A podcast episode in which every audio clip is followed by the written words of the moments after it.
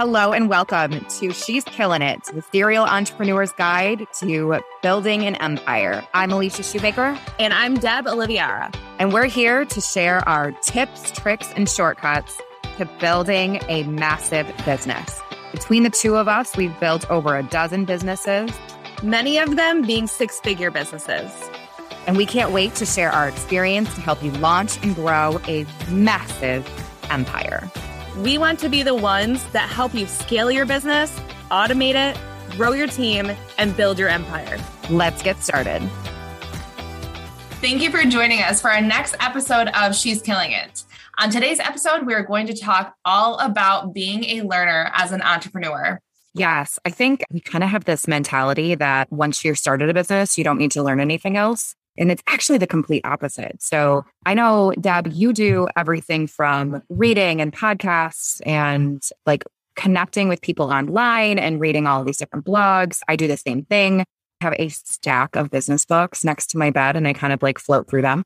Like, I'll read a little piece of this one. I'll read a little piece of this one. Do you do that too? Do. And so for my work, I spend so much time in the car. So I am always listening to podcasts or books on audio because I want to optimize the free time that I do have into personal growth.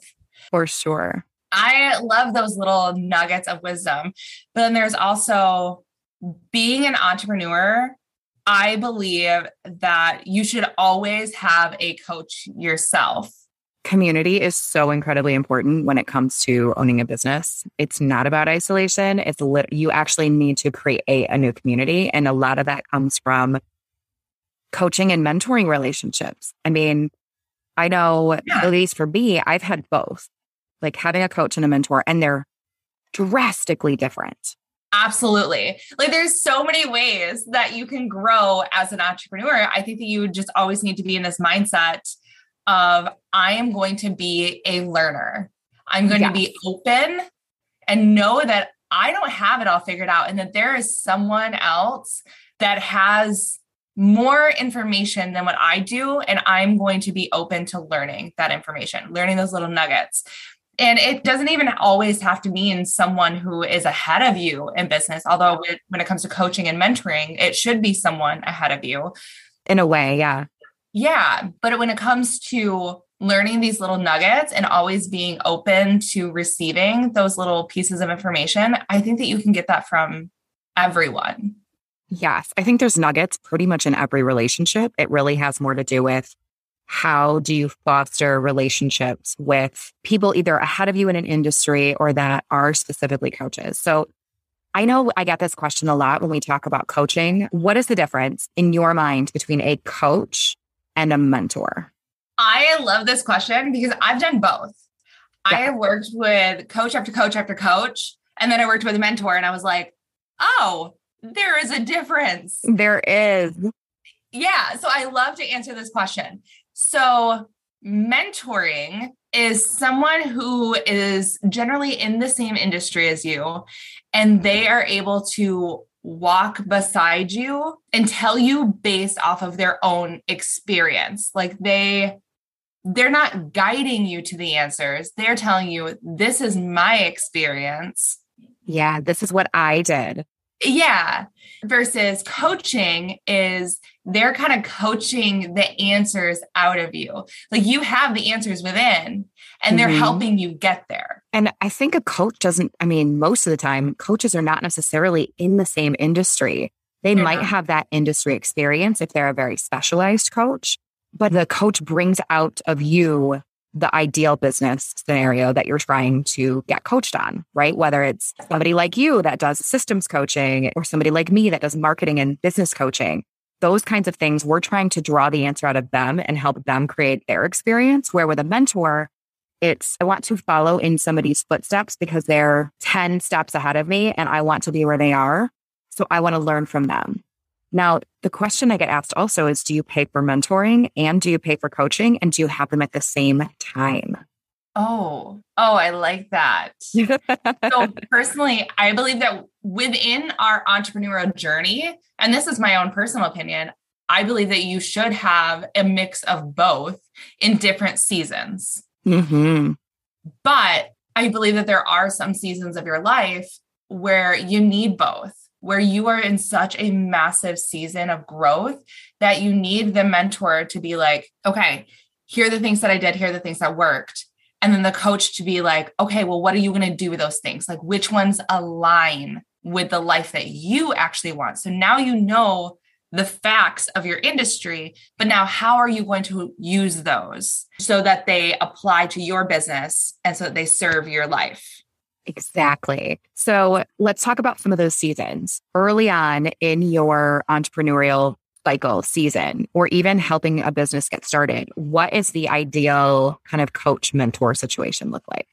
So I always suggest for anyone who's getting started in business is to find a mentor. You're not, I mean, you can start with a coach, but personally, I would suggest starting with a mentor. A mentor, once again, is someone who is in your industry, who is farther along than you are, that is able to talk about your industry and the things that they've learned as they've come up. So, kind of like a I started at the bottom of the ladder, I rose to the top of the ladder and now i'm going to reach back and help someone else come up that ladder mm-hmm. not everyone is going to be willing to be that person but if you are starting out in your industry it is okay to reach out to others in your industry who are farther along than you and ask them like hey are you open to mentoring me? Like to take me under your wing and teach me what you know? And it's okay if they say no. It just means that they are not the right fit for you. When it comes to payment, it is okay if that person says, you know what, my time has value. Mm-hmm. And so I am going to charge an hourly rate for us to work together. Yep. That's okay. And I honestly believe that if they're saying that my time is worth something, like that we should be paying that. Absolutely. I use this phrase all the time. We do not negotiate with experts if you value their opinion, if you value their feedback, their experience, then, and they're asking for payment, it is not up to you to negotiate that number. You thought they were valuable enough to ask for help. That means that you pay what they're worth. Absolutely. So I guess with that, what I was getting to in a roundabout way was just don't expect that your mentor is just going to like give you all of their years of blood, sweat, and tears for free. And I think it's probably good if you're going to someone to mentor you for them to be like actually this is my hourly rate because that means that they have went through the season of learning their value so they have even more value to bring to the table to teach you I think the same goes for coaching. You know, we're talking specifically about mentoring and paying mentors, but coaches are the same way. So I had an experience fairly recently where I was looking at a coaching relationship. I saw somebody doing some incredible growth strategy coaching. And I'm like, I know, I know I want to work with them. And I know that their pricing is going to be high, not high in a bad way, just it's a ton of value. So it's going to be expensive. Yeah. When I sat down with him to talk about what a coaching situation would look like, we specifically talked about where I was at, what our sales were, what kinds of things we wanted to grow into. And he looked at me, he goes, no, you're not ready for me yet. I was oh. fired by a potential coach. He's like, You're not ready for me. In a year, when you have this much in sales a month, when you have steady income here, then we can talk, but you're not ready for me yet. That was the most amazing failed coaching experience of my life because it did two things. First of all, it showed that he knows what his value is and he knows exactly what this program is for and that my business isn't ready and my life isn't currently ready to take that yeah. massive growth step, which means that I'm not going to throw away the money and then not be able to actually sustain it. The second thing was, girl, you know, I am calling him in a year going, let's do this. I'm ready. I have the pieces you said I needed. Now I'm ready to go. So it was a complete aspirational yeah, knowing you and I, Alicia, it's like after that was said, it's like, okay, oh, game, on, game on, right? Come on. Game on, let's go. I'll call you in six months. Watch. yeah. You just watch me go. I think there's so much value in a coach being able to look at you and not just say, how can I make money off of you? But like a true coach is so focused on how do I help this person move ahead? And there is a season for certain coaches How do you personally find your coaches? Oh, wow. That's a tough question. I find them everywhere. So sometimes it's a speaker that I really like to follow and, you know, or a podcaster that I really like to follow and hearing that they have a program. Or sometimes it's something like, you know, somebody else has gone through the process and I'm plugged into so many different areas. And specifically for me, for agency owners, and there's coaches that show, you know, agency growth opportunities and agency growth coaching, but it's one of the ones that make me stop. What are the ones whose voice and tone just feels like it aligns or they have this natural attraction? I firmly believe there has to be a great relationship between you and your coach in order to trust them. I mean, you're essentially building a relationship even for a short amount of time I have to be willing and able to say either I'm scared, I can't, I don't know how, and be vulnerable with that person. So it really has to be some level of, I mean, it's like asking about dating, right? I'm trying to figure out which coach I want to date right now. Yep. and different coaches for different seasons. It is. You know, we started with an agency coach toward the end of December and beginning of January. It was a three month cycle. It was an incredible experience. We grew a ton in that timeline. She has an elevated program. I don't think it's a fit for me anymore. We hit a point where I'm like, you know what? I'm ready for a, a different coaching experience. It's okay to one, find a coach, two, have a coach tell you that you're not ready for them or they're not ready for you. And three, to be done with a coaching relationship when you feel like you've gotten everything that you needed from that coach and look for a different relationship, whether it's a different niche or a different style or a different level. Yeah. I realized I came to this point a few times with different coaches that I picked them because I was playing it safe. It felt comfortable. And so I I think I had this 3 or 4 times within my 14 year career. Yeah. That I would sit down and talk with a new coach. And I kind of got a variation of the same thing, which was you know the right answers. Mm-hmm. So why aren't you just doing those things? And it would come to this point of being like, I can't really help you because you know the answers. And it's because yeah. I was picking coaches that it just felt safe. Like I was playing small. And so I had to come to this realization after like the third or fourth time where I'm like, yeah. okay. And this also does mean a different price point of what I'm paying my coaches. Absolutely. Like it has to be a little bit scary, a little bit out of my comfort zone. And once I did that, like I had massive growth that year. And so sometimes picking a coach is getting a little bit scared, a little bit out of that comfort zone and being like, okay, I'm going to go with a coach that like they produce results. Yes. There is like this moment, I think, for every business owner when they're first kind of getting into this coaching and they realize they need to pay good money for it. There obviously has to be a level of, I can afford it, right? I can find yep. the money to pay them. So there is some budget constraints somewhere for everyone. But if you look at the number and go, oh my God, that probably is a good sign, especially if they can show results. I mean, it, obviously, please do not go into intense debt and tank your business to hire the best coach because there could be a, like a stepping stone coach in the meantime. But, you know, when you look at the number and go, oh, that is, that's a little scary. Typically, the scary things are the best things to really propel you to growth. The other piece I look at is if I have a ton of skin in the game. If I dropped thousands of dollars to work with this coach, I'm going to show up. I'm going to do all the things. I'm going to listen to them like the expert that they are. And I'm going to figure out how can I apply this as soon as possible. Not like, okay, Deb, do you do this too? I have probably 200 emails with tips and hacks and, hey, try this system like the freebie giveaway emails that come to yeah. your inbox, every mailing list you're on, I probably have 200 that I've backed away. Like, oh, this will be really helpful later. At some point, yeah, I'm going to come back to this. We never come back to them. We never come back to this. Like, it just never happens. Yeah. Like, a coach is so nice to sit there and basically give you homework and tell you you're doing this. Mm-hmm. Versus, and that money convinces you to do it. Like you dropped $10,000 on this coach. Are you really not going to do the freaking homework? Are you kidding? I will do the extra credit on that. how do I how do I get an A plus in coaching? mm-hmm. So one thing that we haven't really talked about yet is the community aspect of learning and Mm. growing. Yes. So we can learn from others in different industries. So, sure, your mentor should probably be in your same industry because Mhm. they're going to be able to be insightful. Like, I had a mentor at one point, I did try it out of someone outside of my industry, and the things that they were suggesting, they're like, well, maybe you can do this. And it's like, oh, that doesn't work in my industry. No. Like, that's a great plan. That's a great idea. So, mentor should probably be in your same industry. Mhm. Coach does not need to be in your same industry. But I think picking a coach based on the direction that you want to grow in.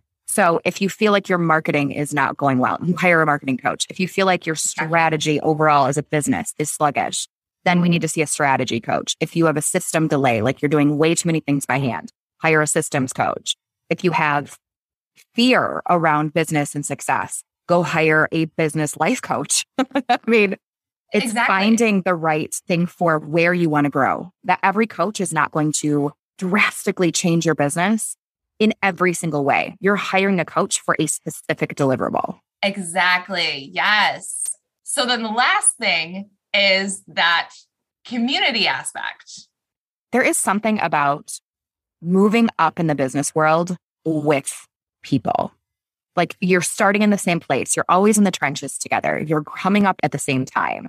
You're going through the same hurdles. You're hitting that first round of imposter syndrome at the same time. It's sort of like those, you know, those BFFs in high school, right? The ones that mm-hmm. you just, they're your people. And I feel like in a lot of ways, we ignore this part of community when it comes to business owners. So, how it's really important to connect to a community of business owners because the only people who truly understand what it's like to own a business are people who've owned a business or are starting around the same time as you. So, how do you personally find your fellow business owner communities that you can plug into and kind of, you know, be in a safe place that you can be vulnerable and say, hey, this is the thing that I'm struggling in in business, or here's my win. And, you know, really find those high school BFFs, but in business. in business, your business BFFs. So for me, I network and connect like crazy. Not like I, I'm not a part of 17 BNIs, but like I find different communities that are getting together in more casual ways because it gives me a chance to kind of feel out what the energy is in the room. And there are spaces that I walked into and went, I'm going to nope right out of here. This is absolutely Yeah. not for me. And then I've walked into some where I just walk in and you can just feel it. You're like, these are my people. I don't know who in this room I have to be with, but there's just a connection that I have to make. And I feel like it's not always about the time that you've had in business, but the place your business is in. So there can be a person who's been in business for five years and just starting a business that are still kind of in the same business space, business place. And it's not necessarily that, you know, the five year person has all the answers. You can have those strong community relationships because you're both in the trenches or in a major growth phase, or because you're opening your fifth location and it's sort of like starting over and then having somebody who's just starting their first space. How do you find people? I okay, I love that you just said the whole like, you know, either starting over or, you know, it's just being in that growth season. So I it felt so weird. Okay, so I'm going all over the place here. My brain is like, oh, oh, this We thing. need this thing. So when you are an entrepreneur, your brain just works different. It's weird. It really does. So you start with one business, and then often you will find yourself realizing that something else aligns in your life, it aligns in your business. And so you're like, I'm going to start a second business. Or you just naturally see the gap in something like, I wish this existed. And it's not like, I wish this existed. I'm going to move on. It's, I wish this existed. How can I make it? Yeah. And so it's kind of a learning aspect. I had one business and I was in that business for like 14 years. And so I became the expert in that area. Mhm. But then I went and started a new business in a different industry. And then I was once again the starter. I was back at the start, but I also was still an expert in the other business. And so you're able to connect with people on a different level, having those two aspects. Oh, and you can be an expert and a novice in business all at the same time uh-huh. because industry is different. There's major, I mean, even in recession versus, you know, huge growth in a country can have a huge, make a huge difference in how your business starts, runs, operates, and even potentially closes and what mm-hmm. that looks like. You know, we're, we're coming up on an interesting season that there's a lot of expectation that there's going to be a recession coming. So, you know, starting a business now is a very different experience than starting a business four, five, six, 10, 20 years ago. Yeah. And especially when things were going really, really well.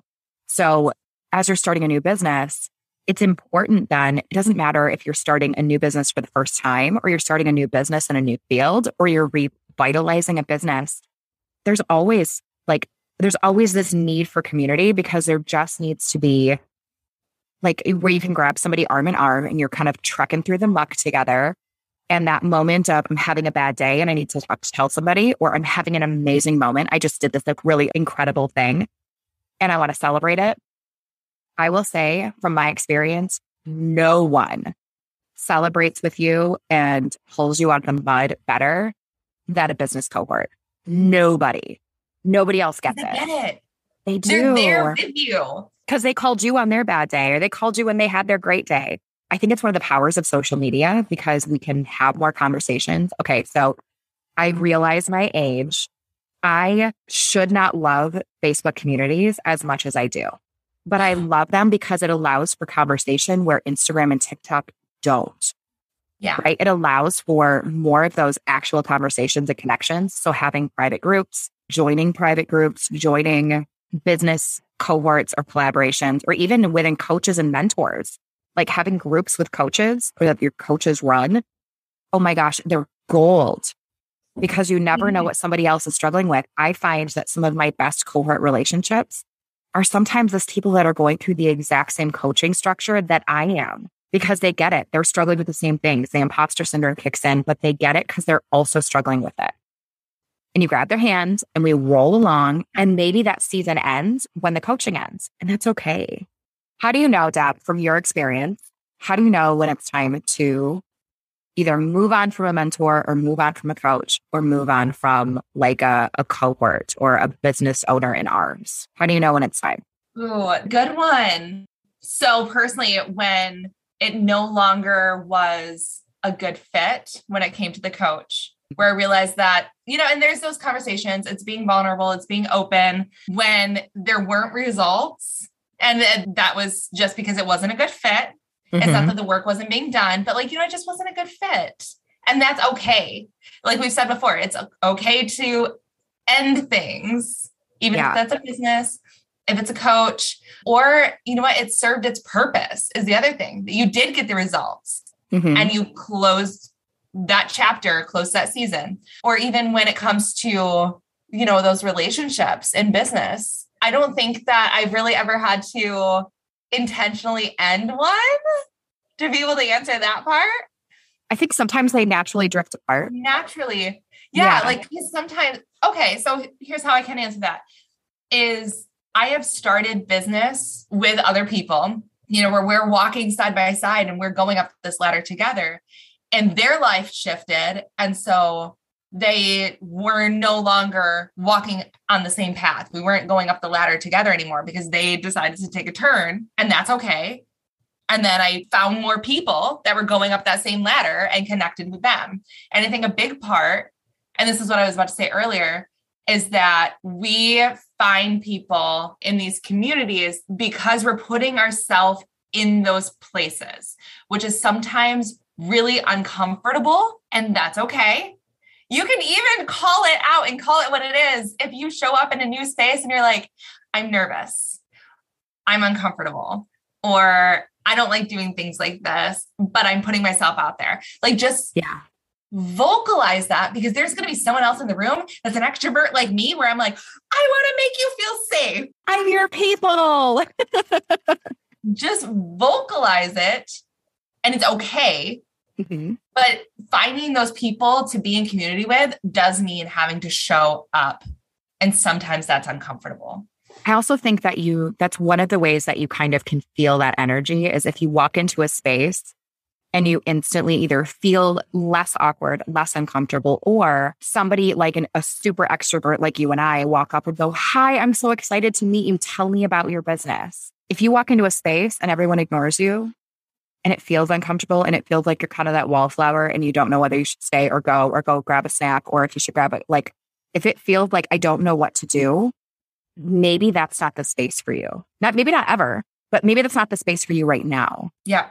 And I can tell you, even for, I mean, all the years of networking, all the years of connections, all the ways we've done things, you and I, there's still spaces now that I walk into and I'm like, oh, this is not, these are not, I can't, the, these people, these, I, I'm not ready for this space. Like there's some where you walk in and even now, I own multiple businesses. I'm super comfortable in my own skin. I am usually the life of the party. And there's been spaces where I walk in and go, oh, I'm not ready for these people. They're like super executives, like, or they're super executives and I'm like, I'm completely awestruck or whatever. And I'm like, I, I'm not ready for this space.